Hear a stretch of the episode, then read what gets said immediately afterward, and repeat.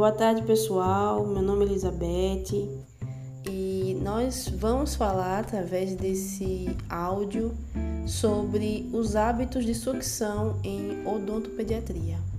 Vamos lá? Para começar o nosso tema, vamos primeiramente falar de hábitos. E Elizabeth, o que são hábitos? Eu vou te responder o seguinte: hábitos nada mais é, né, do que repetições. São automatismos adquiridos de forma consciente ou inconsciente, fazendo com que haja prazer ou satisfação naquela ação. Tá, Elizabeth, mas me responda uma coisa, e como é que, como é que começa esse hábito? Então, esse hábito ele já começa antes mesmo do bebê nascer. É a primeira ação muscular, usando aquela boquinha pequenininha, gostosinha, através de contrações bucais. Essa sucção, ela se dá entre a 17ª e a 24ª semana de vida intrauterina, ou seja, começa ainda na barriga da mãe. E aí se torna um grande exercício para a face e para a fala daquele bebê, daquela criança. Os hábitos de sucção, ele também se dá em busca do prazer que o bebê tem no momento da amamentação. Ou seja, enquanto ele come, ele exercita, exercita os músculos orofaciais. Uma outra coisa importante a falar são os tipos de sucção, que são dois tipos: a nutritiva e a não nutritiva. Tá, Elizabeth, mas e o que são cada uma delas? A resposta é muito simples. A nutritiva ela acontece na amamentação, tanto do seio materno como também da mamadeira. Sim, a mamadeira. Só que convenhamos, a mamadeira é mais fácil de fazer a sucção do que o seio da mãe. E na não nutritiva? Na não nutritiva, como o nome diz, não alimenta o bebê, só causa o prazer do bebê estar mamando. Aí, nesse caso, o bebê ele vai estar usando o dedo, a chupeta ou qualquer outra coisa que lembre o seio da mãe mas sem ele se alimentar. Um outro problema que vale ressaltar é o fato do infante chupar dedo. Quem nunca chupou dedo nessa vida, né? Eu confesso que nunca chupei dedo, pelo menos que eu me lembre não. Mas minha irmã já chupou. Mas me responda uma coisa, Elizabeth, por que que acontece isso? É porque assim, ó, como a criança ela tende a colocar os dedos na boca, por eles serem sensíveis, pequenos e também pelo prazer que o dedo na boca proporciona àquela criança, essa criança ela tende a exercitar a musculatura da sucção, já que não tem o seio da mãe a todo tempo para excitar o prazer. Mas esse prazer de chupar dedo, ele implica em algumas coisas. Esse hábito vai fazer com que a criança desenvolva a mordida aberta anterior, provoca também o movimento de incisivos superiores e lingual inferiores, além da constrição maxilar. Tá, mas e como profissional, como que vai saber se aquela criança ou aquele bebê tem esse mau hábito? É muito simples. É só observar cautelosamente os dedinhos dela, os dedinhos da criança. Perguntar àquela criança é, qual é o dedo que é mais gostoso para aquela criança dormir. E observar também a pele do lábio inferior. Essas são perguntas cruciais para descobrir se aquela criança tem essa mania de estar tá chupando o dedo. Tá, tá certo, mas e o que, que se deve fazer para que essa criança deixe esse hábito? Qual é o tratamento recomendado para que ela largue que ela abandone esse hábito. Então, como profissionais, como futuros profissionais, né, a gente deve pedir para o pai ou a mãe ficar de olho naquela criança.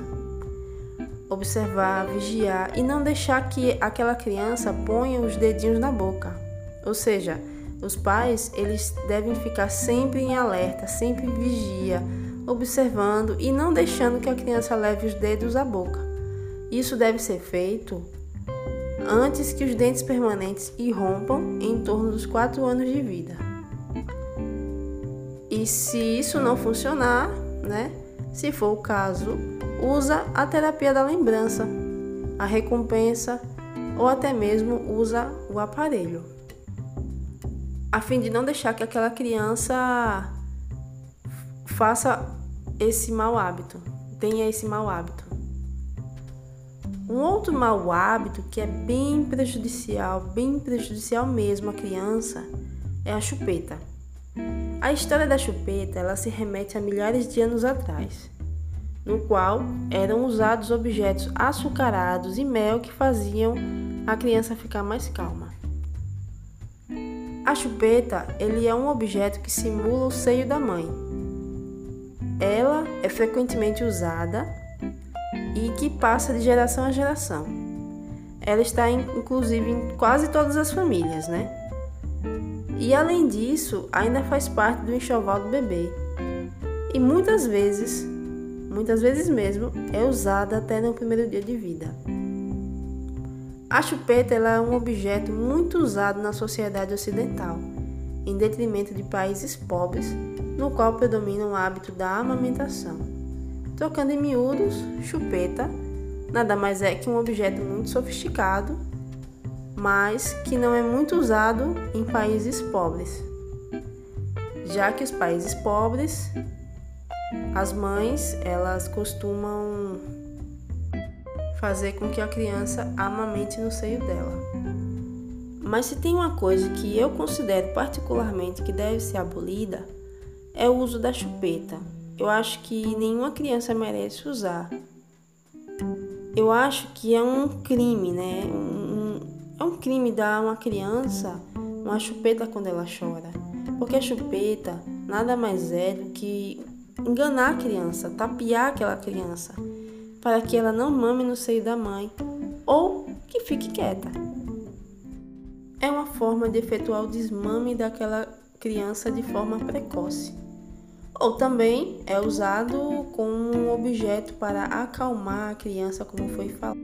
É aquela história. A criança chorou da chupeta que passa. Só que assim, tudo tem um preço. E esse preço no guri ou na guria pode causar uma má oclusão dentária. E depois isso dá um trabalho Dá um trabalho tanto para o profissional como também para fazer com que a criança abandone esse hábito. Vai ficar difícil, vai ficar custoso para que a criança abandone, largue esse hábito.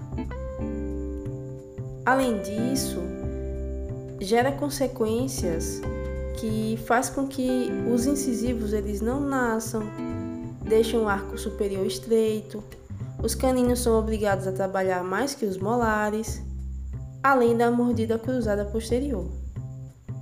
A presença e a severidade de problemas bucais e dentários, devido ao uso da chupeta, ela está relacionado com a duração, com a frequência, com a intensidade, posição da chupeta na boca e da idade que ela deixa de usar a chupeta, padrão de crescimento e o grau de baixa tonicidade da musculatura orofacial. Segundo a literatura, a chupeta tem mais efeitos deletérios do que benéficos na criança. Mas assim, não cabe a nós, futuros profissionais, estudantes de odontologia, dizer se deve ou não usar a chupeta. Isso é uma decisão familiar.